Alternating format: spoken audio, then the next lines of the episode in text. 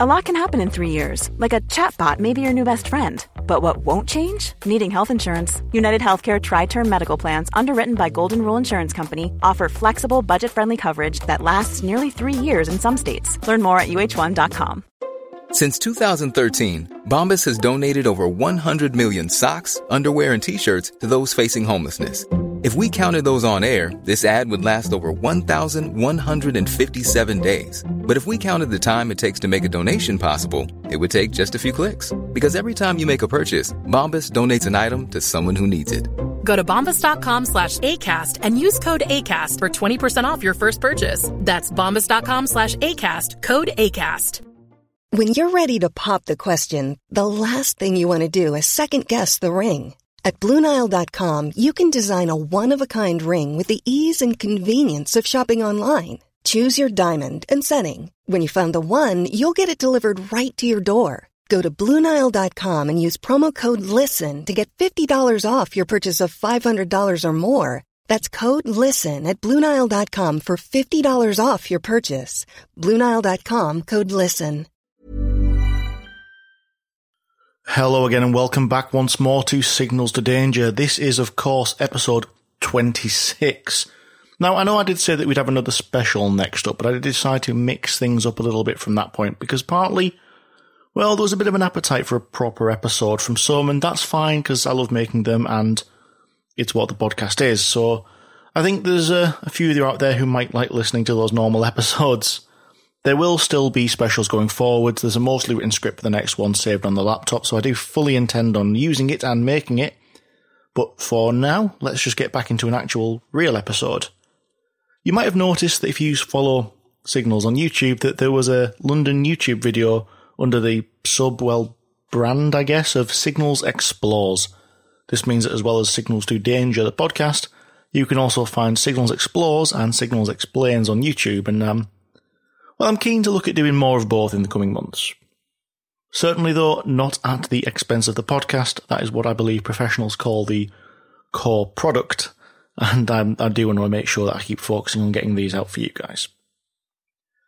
As I do every episode, I'm going to open up by thanking you all for your continued support and remind you that if you do want to join some of conversations online and things like that, you can find the podcast at, at Signals to Danger or me at, at Daniel Fox Rail on Twitter.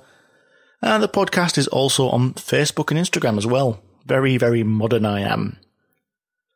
I'll also drop you a little reminder about the website, signalstodanger.com, and on there there's show notes, transcripts, the shop, and more, although I think it probably needs a little bit of housekeeping, which is on my to do list for tomorrow.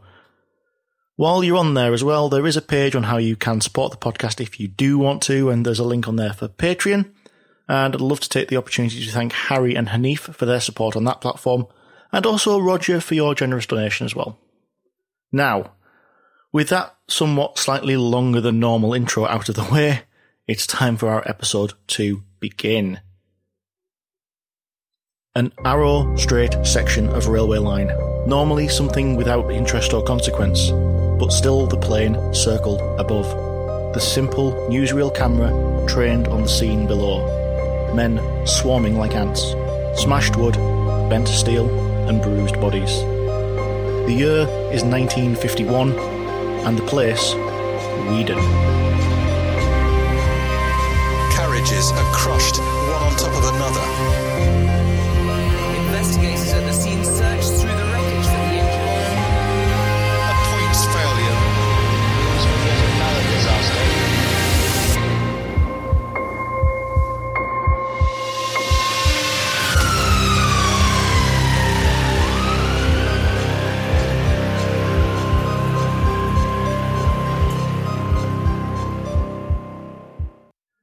This is Signals to Danger, a podcast where we look at major rail disasters which have occurred in the UK, explain what happened, how the investigation was carried out, and how each of these accidents shaped the industry going forwards. You'll know me by now, I am Dan and I work within the rail industry in my day to day life, but today I'll be the one taking you through this podcast. We start every episode by briefly revisiting the events which were taking place at the time, and this episode is no different, except well, we already visited back in episode 20, I believe. So let's have another look at 1951. We know from the episode we already talked about that 1951 gave us Dennis the Menace, national parks in the UK, and the zebra crossing. We saw Churchill begin his second term in office, and many other things took place which I'm sure will come as no surprise to you. But the reason that we've already discussed it is due to the fact that we've already had an episode that was set in 1951. On the 16th of March 1951, the 1004 Doncaster to London King's Cross Express, hauled by Cock of the North, left the station. Shortly afterwards, the train was negotiating a tight crossover when the third coach derailed. The leading end of that coach followed the front of the train and went to the right of a pier supporting a bridge, but the rear of the coach, propelled by the weight of the following train, went to the left, wrapping that coach around the pier, killing 14 passengers and seriously injuring 12 others. And if you want to hear that story in full, it's episode 20. The relatively brand new British Railways no doubt hoped that this would be the last accident to enter the record books, at least for some time, but unfortunately, this hope would be dashed later in the year in the Northamptonshire countryside on the 21st of September.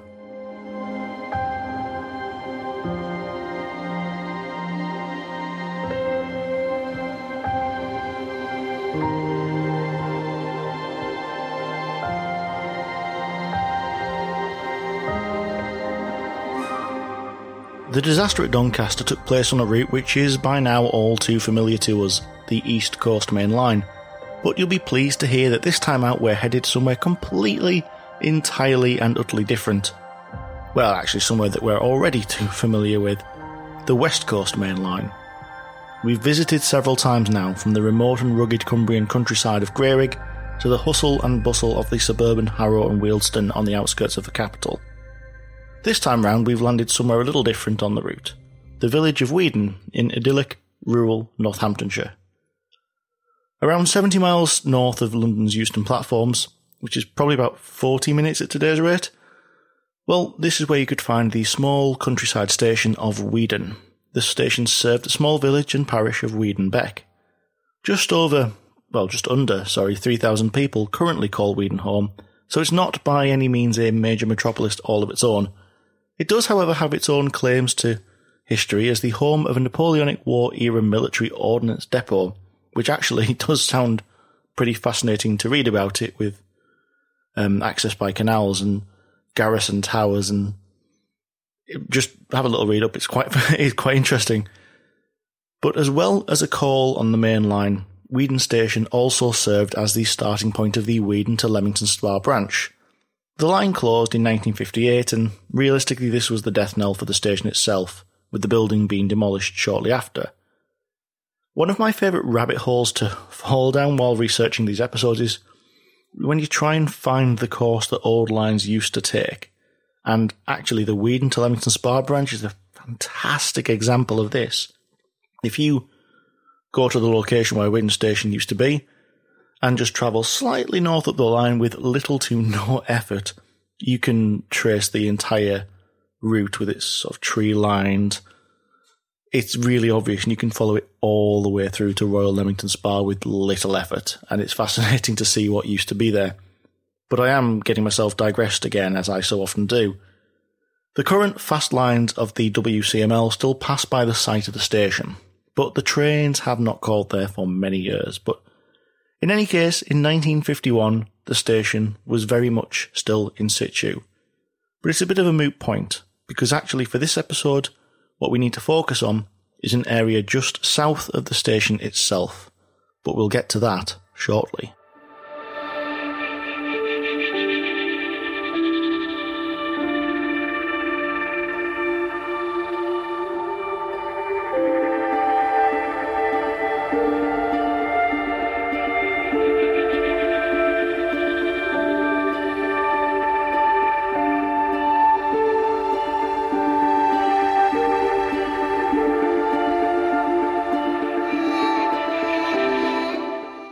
We've spoken in the past about the uh, somewhat less than linear arrangement of the WCML when compared to its eastern cousin, and it is on one of those side routes which we start our journey today. At 20 past 8 in the morning on the 21st September, a passenger express train departed from the platforms of Liverpool's Lime Street terminus. Well, actually, it left at 23 minutes past because it was three minutes late. There was an experienced driver, Mr. Tomlin, at the controls, and his fireman was his regular running mate, A.S. Wallace. Both men were stationed out of Camden Shed down in the capital, and had been on what we call a lodge turn, a turn of duty which required a night away from home at another location. They woke early in the morning, well rested, and made their way down to Liverpool's Edge Hill depot. There they found their locomotive, number 46207. The loco had been oiled and generally prepared for them by another pair of men. But Tomlin diligently performed some checks of his own, and after calling and watering the engine, he left the shed at 7.35 to work the 8.20 train. Now, number 46207 was known, as many locals were at this time, by a different and thoroughly more catchy name, Princess Arthur of Connaught. One of the London, Midland and Scottish Railways Princess Royal class, these were an upgraded version of the Great Western's King class with a larger firebox. They were created to haul the West Coast equivalent of the Flying Scotsman, the Royal Scot. Interestingly, the creation of this particular loco was actually featured in a groundbreaking 1930s documentary, which was entitled Number 6207 A Study in Steel.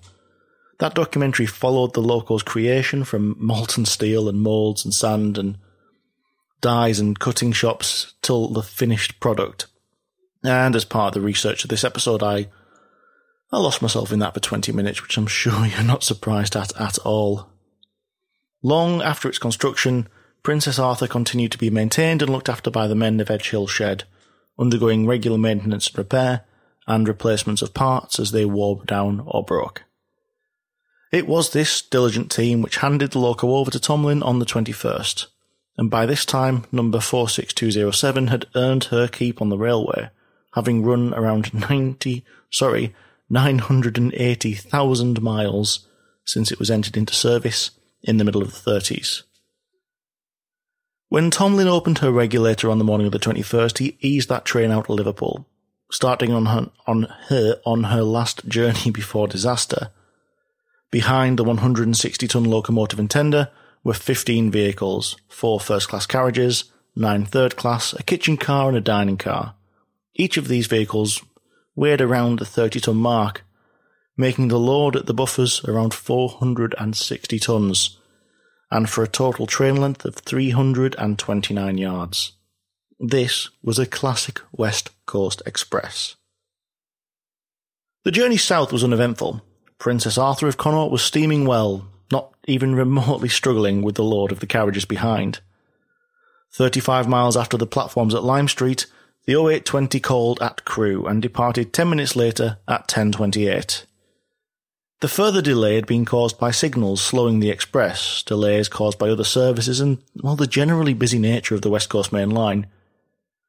And those delays didn't end after Crewe, and between there and Rugby, a further six minutes of delay were added to the tally of the journey.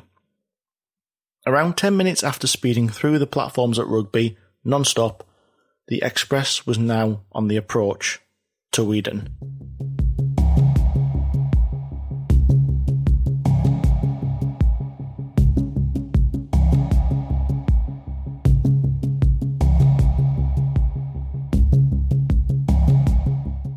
Weedon Station is located in the midst of a series of curves known as the Weedon Curves. And to place this for you, if you've ever travelled on the West Coast Main Line southbound, you'll probably have realised that there is a point just at the Watford Gap services that the West Coast Main Line swoops in and runs directly next to the M1, metres away from motorway traffic. And if you're anything like me, you love the feeling of overtaking cars and lorries and buses and coaches as you whiz past them. But after that, the line then pulls away to the right again and enters a small sweeping series of lazy curves. Left, then right, then a tighter left, and this brings us to the point that Weedon Station used to stand. The speed is a little bit faster nowadays with the addition of tilting trains and far more optimally aligned track, but in 1951 65 miles an hour was expected, and according to both Tomlin, Wallace, and the station master at Weedon, That's around about what was achieved on the day. Immediately following Weedon, the trains take a small right hand curve and then into a left hand bend alongside the Grand Union Canal.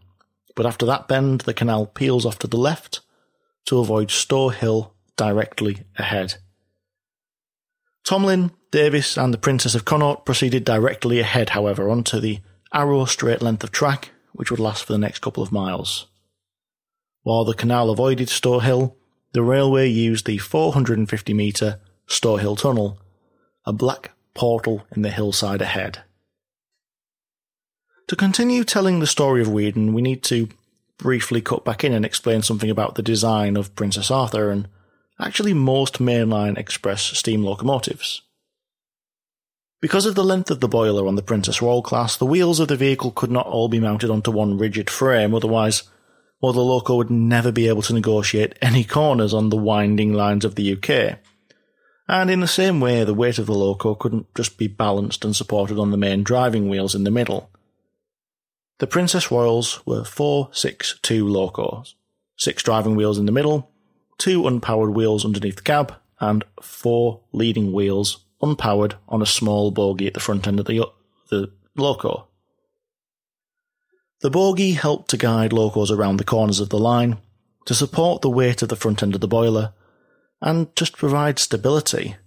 So the importance of this bogie for high speed travel was not lost on the industry, and by the time we reached this point, all express locos possessed the feature. And importantly, the leading bogie does not just have simple rotational motion around a single vertical pivot, as you might initially think. It actually has to be free to slip sideways to a small extent to allow curves to be followed correctly as the leading end of these very long boilers yaw out to the left and right of the curves, just by virtue of the fact that they are metal, rigid, and many, many meters in length. This is a simple enough concept and it's easy to understand the need for it, but in terms of engineering, it's probably not quite as simple to deliver. On the Princess Royal class, this is achieved by the weight of the engine at the front end being transmitted to the bogie by some heavy cast steel brackets bolted to the main frames each side.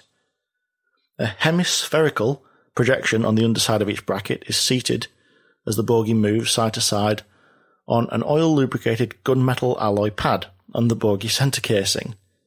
The motion is then limited by springs which actually put four to five tons of force in terms of springs to bring that bogie back to center, call it centering force, depending on the amount off center the bogie is.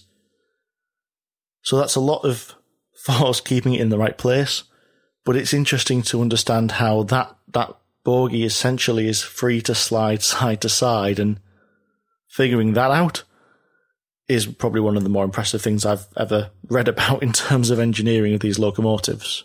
Anyway, with that knowledge out the way, we can slide back into today's tale. Princess Arthur travelled through the tunnel and under a bridge just beyond, but as the train passed under that bridge, number 231, Tomlin called to Wallace.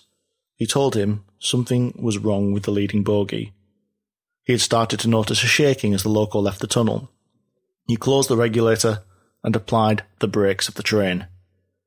Wallace saw sparks and dust start to fly from the leading end of the train, and before either man knew what had happened, they were off the rails. The engine ran down the 12 foot high embankment off to the left of the track.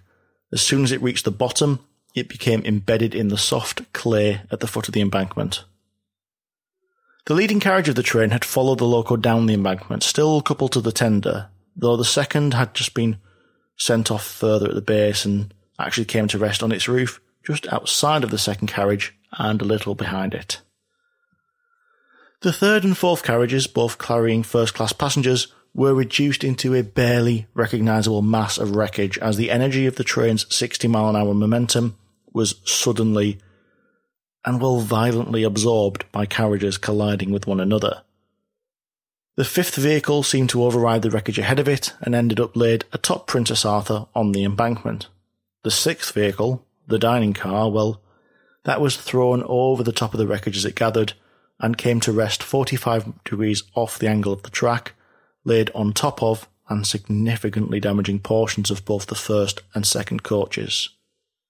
Following it was the kitchen car, That was demolished as it was thrust sideways and overturned onto the remains of the third and fourth vehicles. The eighth vehicle, the carriage, ended up diagonally across both tracks, and to its rear, the ninth went partly down the bank and was leaning over at about 45 degrees, but it and the remaining six vehicles were, well, they were more or less practically in line, with the final two actually still on the rails. In a period of seconds, an express train travelling at motorway speeds had stopped dead. The shock of their sudden deceleration from high speed was mainly absorbed by the destruction of the third, fourth, and seventh vehicles. Their bodies, underframes, and bogies were now just piled in a central heap of debris across the tracks and on the left bank of the embankment. To look at the pile of wood, metal, and glass which now constituted the 820 Express, it would it would sadly come as no surprise that lives had been lost on this September morning. Seven passengers and one member of the dining car staff were killed outright in the course of the derailment, and they would later be joined in the toll by a further seven passengers who had succumbed in hospital. Months after the disaster at Doncaster, British Railways had yet another accident to deal with, and the Railway Inspectorate had another 13 lives to account for.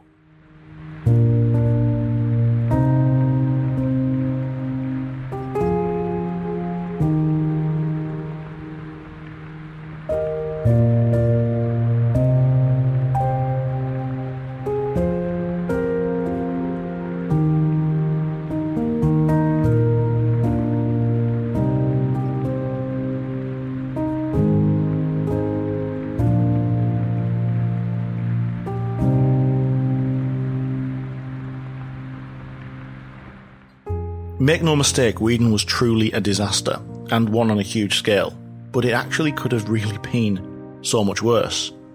When the derailment and piling up of carriages had taken place, it was witnessed by the signalman at Heyford Box, just 900 metres further down the line. He reacted incredibly quickly. Despite his horror at the scene in front of him, he threw the signals to danger against a northbound Royal Scot Express before it ploughed headlong into the wreckage. Perhaps this avoided a far worse collision, and it was lucky that the down train was not a few minutes earlier. Help was summoned quickly by both the signaller at Heyford and a pair of Metropolitan police officers who had witnessed the accident from their car on an adjacent road. Within seven minutes, local doctors were on the scene and worked in first aid alongside two other doctors who had travelled on the train. Passengers from both the derailed train and the down Royal Scot stopped at Heyford Box. They assisted in the efforts to save their lives alongside the emergency services which shortly arrived in force. So effective were their efforts that all of the injured were in ambulances on their way to hospital by an hour after the accident. And you know what? A special mention must be given to a 70 year old retired district nurse, Miss Rayner. When she heard about the accident, she took it upon herself to walk two miles to the site from the village of Weedon carrying a case of medical supplies to aid the injured. Perhaps the most miraculous tale amongst all of this destruction was that the football, footplate crew did not die. With them being at the head of the train in a cab left open to the elements, well, what chance would they have had in this accident where the train buried itself in the ground? Well, it turns out some sort of miraculous and amazing one. The driver who was on the left hand side of the footplate had a fortunate escape from serious injury when he was buried in coal from the tender as the engine overturned, and the fireman, he just clung to the right hand side of the cab and ended up unhurt. It took several weeks for the wreckage to be completely recovered, and in in a scene I can't imagine being repeated nowadays. There was some time where trains rocketed past the top hauling covered wreckage at the foot of the embankment on both sides until it could be properly cleared over the course of several weekends when the line was closed. Lieutenant Colonel G.R.S. Wilson was the man on the ground for the Railway Inspectorate. His job? To provide an answer to the families of the victims, British Rail, and the travelling public. What happened here, and how could it be prevented in the future? And as ever, we need to look for the answer to some key questions. So, first and foremost, what mechanism had derailed this train? Secondly, when we know what mechanism that was, we needed to understand why. Why that took place. For the inspectorate, their work had begun.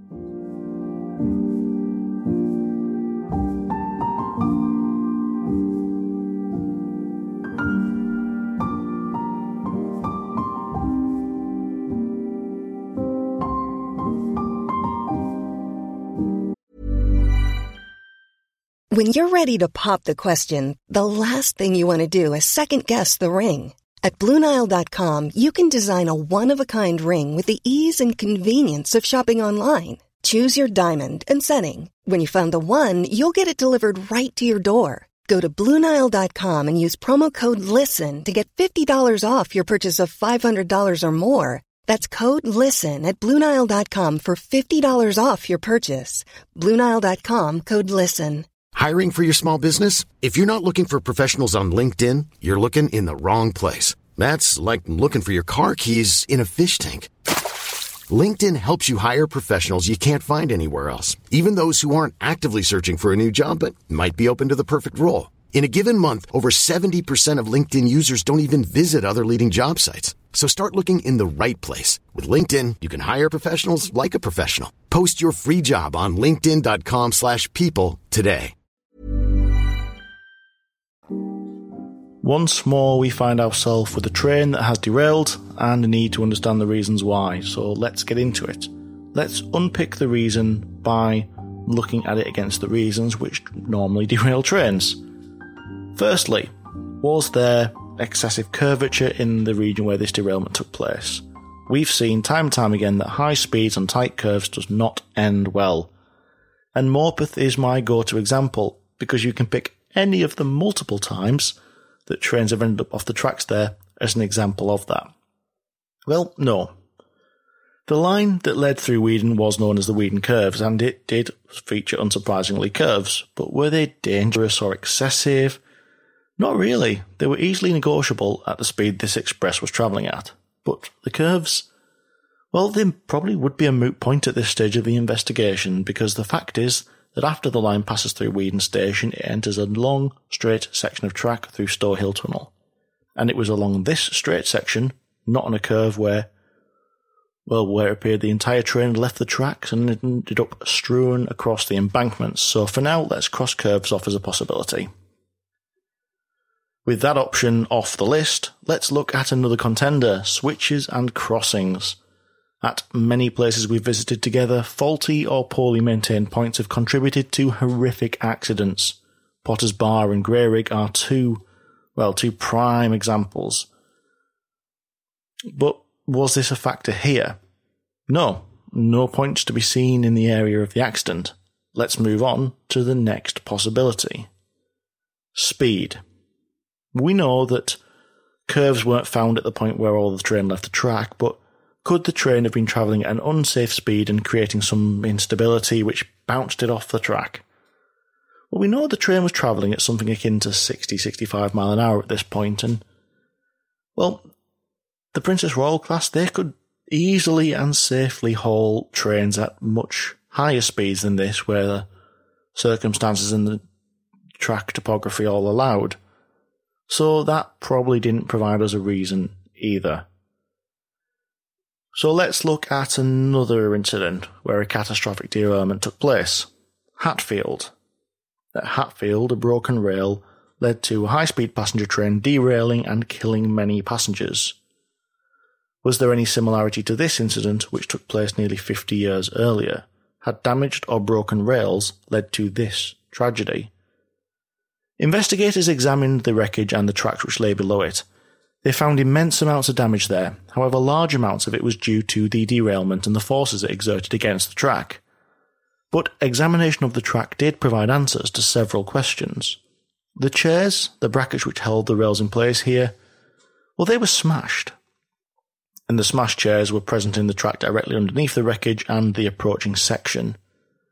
The damage to these chairs meant that the tracks were unable to be held in the correct gauge apart from each other, and it was this rapid spreading of the tracks which in turn meant it was impossible for the locomotive and the rest of the train to remain on those tracks. The soft clay at the foot of the embankment then acted as a type of sand trap, rapidly bringing the loco to a halt and piling up the carriages behind it. So now we know that the chairs were smashed, and that was half the battle. What we had to find out now was what smashed them. The most likely cause of this, as we've seen in other locations where trains have derailed, was that the wheels of the train were running derailed, smashing the chairs and freeing the rails, allowing them to spread. And we know from the accounts of the footplate crew that seconds before the train flew down the embankment, something definitely seemed amiss with the lead bogie, and dust and sparks could be seen coming from there. So it follows that this was probably the culprit. The smashed chairs were the result of the derailed lead bogie, and this is what took the express off the tracks. But that, of course, leads us to another question. The derailed lead bogie might have smashed the chairs, freed the rails, and derailed the entire train. But what had caused the leading bogie to derail on a straight and unbroken section of line?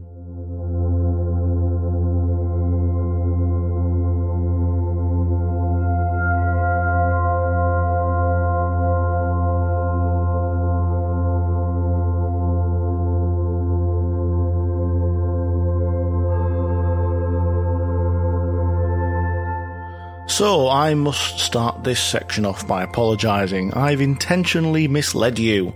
Slightly. When I say that the bogie derailed on a straight and unbroken section of line. When examiners, sorry, when investigators examined the track, they followed the damage back along the line, and while the chairs were smashed and the rails severely damaged at the point of the derailment, and for a couple hundred or two hundred yards further back along the track, this wasn't where the damage actually ended. For 1400 yards further back along the track, there were other pieces of damage found.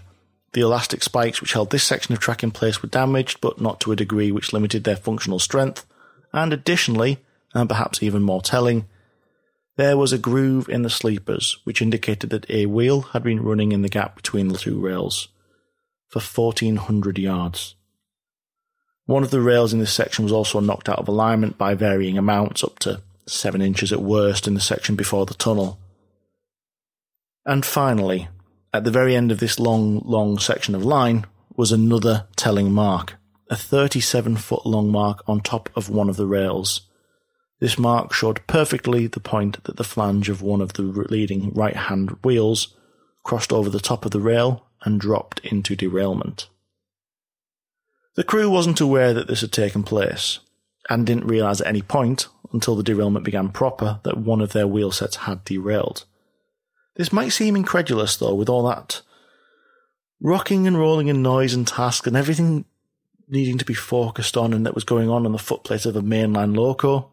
It actually wasn't unusual for the derailment of a single wheel set, particularly one at the very, very front, so far away from the cab, to go unnoticed by the driver or fireman. There was a lurch, however, that was felt by others on board, but none of the passengers or crew could necessarily know what was being threatened by the motion, and indeed the train then ran on without any notable incident for most of a mile. The mark, which showed the first point of derailment, this is where I've slightly misled you. This wasn't quite on that straight section of track, it was all the way back in the transition out of the final curve leaving Weedon. It means that the likelihood actually was that the derailment had something to do with the train travelling around this corner after all. But the next thing that needed to be figured out was what had actually derailed the bogie.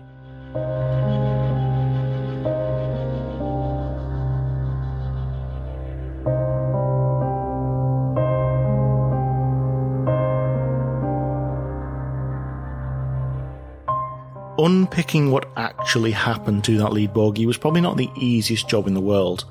Because before anything took place in terms of examination, that loco needed to be excavated out from the clay which had arrested its momentum. The only wheels which bore markings to correspond with the continuous damage, as we've described earlier, were actually the leading wheels of the bogie. On the right hand wheel, there was a network of light indentations all around the circumference, which matched up with what you'd expect from wheels running over the spikes. The engine was lifted and taken to, by rail to Crewe, where more in depth examinations could take place. It was when this was done and the bogie itself was examined in minute detail, that answers began to become apparent. All of the tyres and flanges, including those on the leading bogie wheels, which were first derailed, had good profiles. There was no excessive side play between the axles and the boxes, and wear at the bogie central pivot was slight. The two side control coil springs with a 4 to 5 ton centering force, well, they were intact and they were properly fitted. And they were tested to a deflection load test with a satisfactory result, so it actually all sounded pretty good and healthy and not really something that could be the cause of a derailment. But it was found, however, that both of the leading axle boxes of the bogie were much too tight in the in the horns that they were mounted in. Now the rear ones were a slack fit with plenty of play, which is what you want. But the axle boxes which held the axles of the bogie in place, they were held in a horn gap on the bogie itself. And like I said, that's supposed to have a reasonable amount of play to allow for the movement of the locomotive in service when it moves in relation to the track. The rear ones had the play, but the two leading boxes, well, they were wedged in tight. In fact, the axle boxes were actually 17 and 13 thousandths of an inch larger than the space they were supposed to be fitted into. Investigators were satisfied that this lack of freedom is the factor which triggered the initial derailment of the leading bogies, which, in turn, nearly a mile and a tunnel later, turned into catastrophic derailment. It's clear that they also needed to understand just how the incorrect fitting of the part got there, but they didn't need to look too far. Poring over the maintenance records of the Princess showed that she had recently undergone some maintenance, specifically the changing over of the leading and trailing axles of the bogie. This process required the axle boxes to be removed from the horns and swapped and rotated to be placed in the other brackets. If you picture with your car that you might swap the wheels around to, to get the tyres all wearing evenly and avoid having to buy new ones so quickly, that is exactly, literally exactly what the railway did with bogies in this situation. They would take the axle boxes out of the horns, rotate the axles and swap them front to rear, rear to front. But the reason that this work and in turn the horns drew so much attention was because this was the Princess Arthur of Connaught's first journey since that work had been carried out. And it transpired that the fitter that had carried out the work had been less than conscientious, or had simply made a mistake. Fitter W. Taylor mismanaged the task of changing over the two axles, which should have been well within the capacity of a skilled man with his long experience on the job. His mistake would probably have been avoided if he'd at first ascertained that there was a considerable difference between the axle box's dimensions, front to rear, and he told investigators that on previous occasions he had found this problem and dealt with it. Just not this occasion.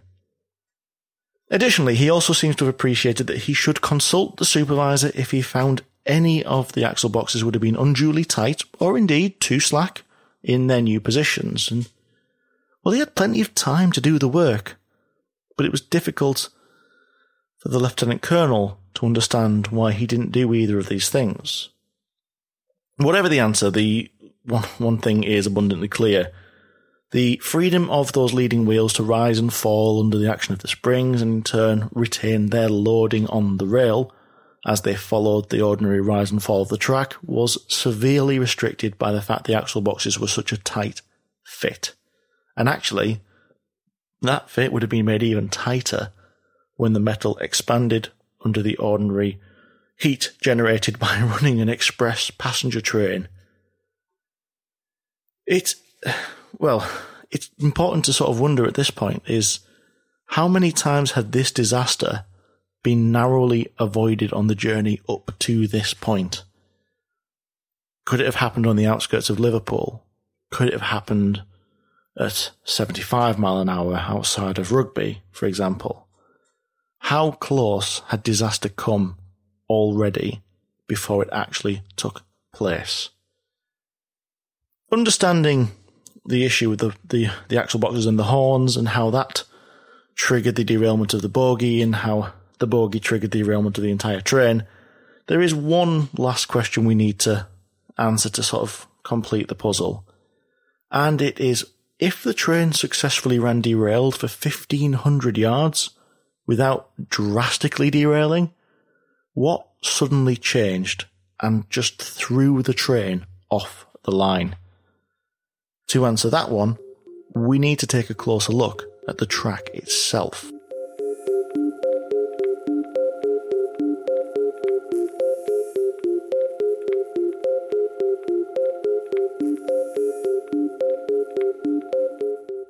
The permanent way, the rails, sleepers, and fittings. To the untrained eye, it just looks like tracks, but do not be deceived. Not all rail is created equal. The material on the last 710 yards of the curve leading into the straight section, the section up to the tunnel itself, that was made of flat bottomed rails. Very heavy, very dense. 131 pounds per yard and in the tunnel, a £109 flat bottomed rail was fitted. This flat bottom rail was fastened in place by the elastic spikes we talked about earlier. It's the standard of choice really all over the world now for, for rail, flat bottomed rail, and if you see tracks, it's more than likely this design or a slight variation of it. If you can picture it, it's got a, a, a big running head on the top, a sort of thinner section in the middle, and then a wide T sort of shaped base at the bottom, the flat bottom that sits on the sleepers and fittings then connect the two. But it was not the only type of track that you would find in 1951. And really, what I would say is it's still not the only type of track you'd find now, but generally, most of it is flat bottomed rail. But in 1951 specifically, there was one other type of track that was very prominently used, and the existence of it is what turned this tale from damage to disaster, and it's called Bullhead Rail. It's clear throughout the straight and the tunnel that only one set of rails of wheels had derailed, and small amounts of damage were being caused to the track as this wheel bounced across and impacted the, the spikes. But 224 yards past the exit of the tunnel, the track under the train changed from flat bottom to bullhead. Bullhead rail has that same large, sort of rounded off railhead where the wheels of the train run, but instead of a flat base that just sits on the sleeper or a mounting plate, it had a bulbous base as well, almost like a smaller sized railhead. This profile means in order to mount it to the sleepers, you actually need to mount it in a bracket, a big heavy bracket known as a chair. And that's what increased the severity of the accident at Weedon by orders of magnitude. When the derailed bogie reached the bullhead rail, instead of just glancing over the top of the spikes, it began smashing the chairs to pieces. From the commencement of the bullhead track, the rails were in place in the broken chairs for approximately 122 yards, but at that point it appeared that the engine was completely derailed by the widening of the gauge, the smashed chairs allowing the tracks to just spread. And the train then just continued to break up the track before it itself was diverted down the 12 foot embankment to the left. All it took to turn people's worlds upside down and to turn this relatively stable derailment into a pile of wreckage was the transition from one rail type to another.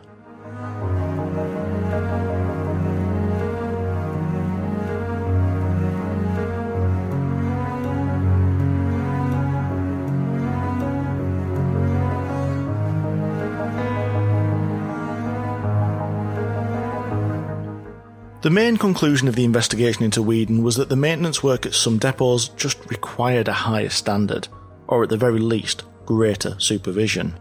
And indeed, the message was received loud and clear. As soon as the tight fit was discovered, The divisional motive power superintendents in the London Midland region were informed of all the circumstances, and orders were issued then that no locomotive axles should be changed around without their personal authority, pending a further review of policy and procedure. It is accidents like this which lead to the rigorous and high standards on the depots that we see today. This is the reason why precise tools are used to provide precise measurements and why work is routinely double and triple checked. Weedon was a disaster like so many of them, which simply just did not need to happen. There was a process in place, it wasn't followed, or it wasn't followed stringently enough. The newsreels at the time were filled with aerial footage of the disaster, something that seems, well, so regular and expected nowadays, but actually it wasn't something that I would expect to have seen from 70 years ago, and it was, I wouldn't say a pleasant surprise, but it was a surprise, and it really, really helped to set the scene in your mind, and you can, you can find that newsreel on YouTube, and I would genuinely recommend going and have a look. It's, it seems out of time almost but not in the way you normally see that. Normally you see something very old in, in modern, but this footage from, from a plane circling the disaster site in glorious black and white flickering, it, it really does help to set the scene in your mind as you think about this particular accident. The scene of the crash at Weedon is now just another unnamed and unnoticed section of line, surrounded by greenery and scenery. Not three weeks ago, I was actually on a train which whipped through this section twice in two days. Did I notice it? No, I didn't. And I have a thing about train crashes. But the fact is, so many sections of the network have such a rich and dark history. And it just goes to show how close you might be to the scene of, well, a terrible disaster without even noticing.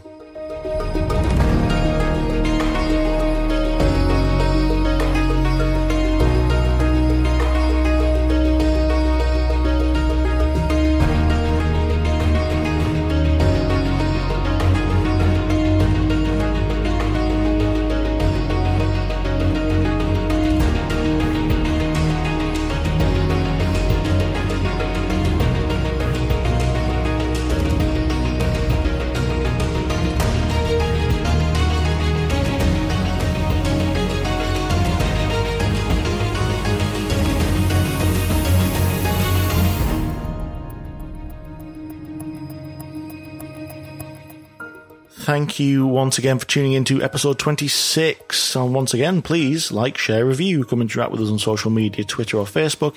Get yourself over to signalstodanger.com and, you know what, check out the support or the shop pages. But you know the drill by now.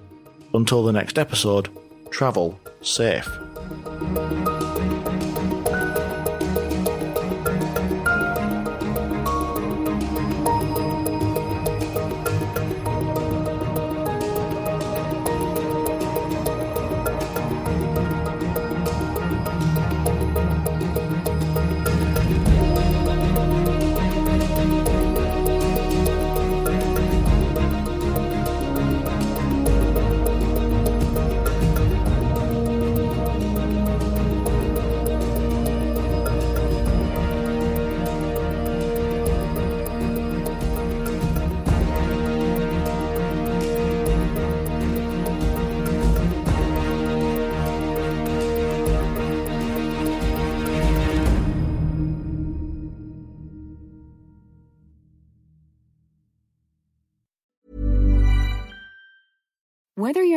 Person or a bedtime procrastinator, everyone deserves a mattress that works for their style. And you'll find the best mattress for you at Ashley. The new Tempur-Adapt collection at Ashley brings you one-of-a-kind body-conforming technology, making every sleep tailored to be your best. The collection also features cool-to-the-touch covers and motion absorption to help minimize sleep disruptions from partners, pets, or kids. Shop the all-new Tempur-Adapt collection at Ashley in-store or online at ashley.com. Ashley, for the love of home.